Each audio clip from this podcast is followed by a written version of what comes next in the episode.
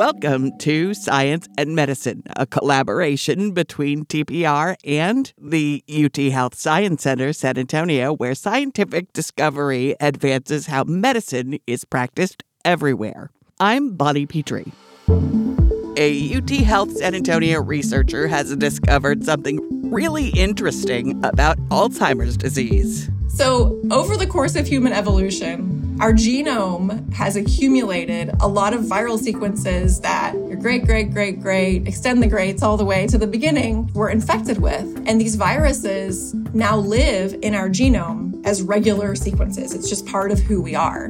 Bess Frost is a PhD scientist, a member of the Barshop Institute for Aging and Longevity Studies, and a faculty investigator with the Biggs Institute for Alzheimer's and Neurodegenerative Diseases.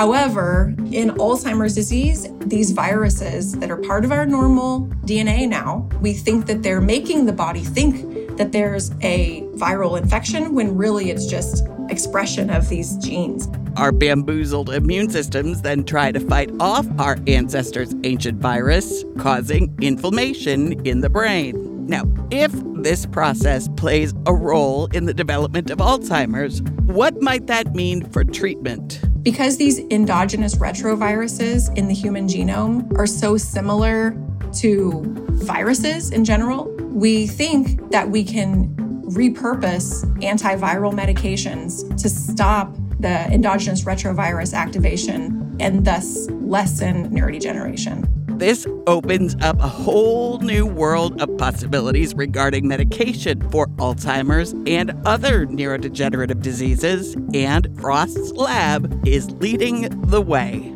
That's Science and Medicine from the UT Health Science Center San Antonio and Texas Public Radio. I'm Bonnie Petrie.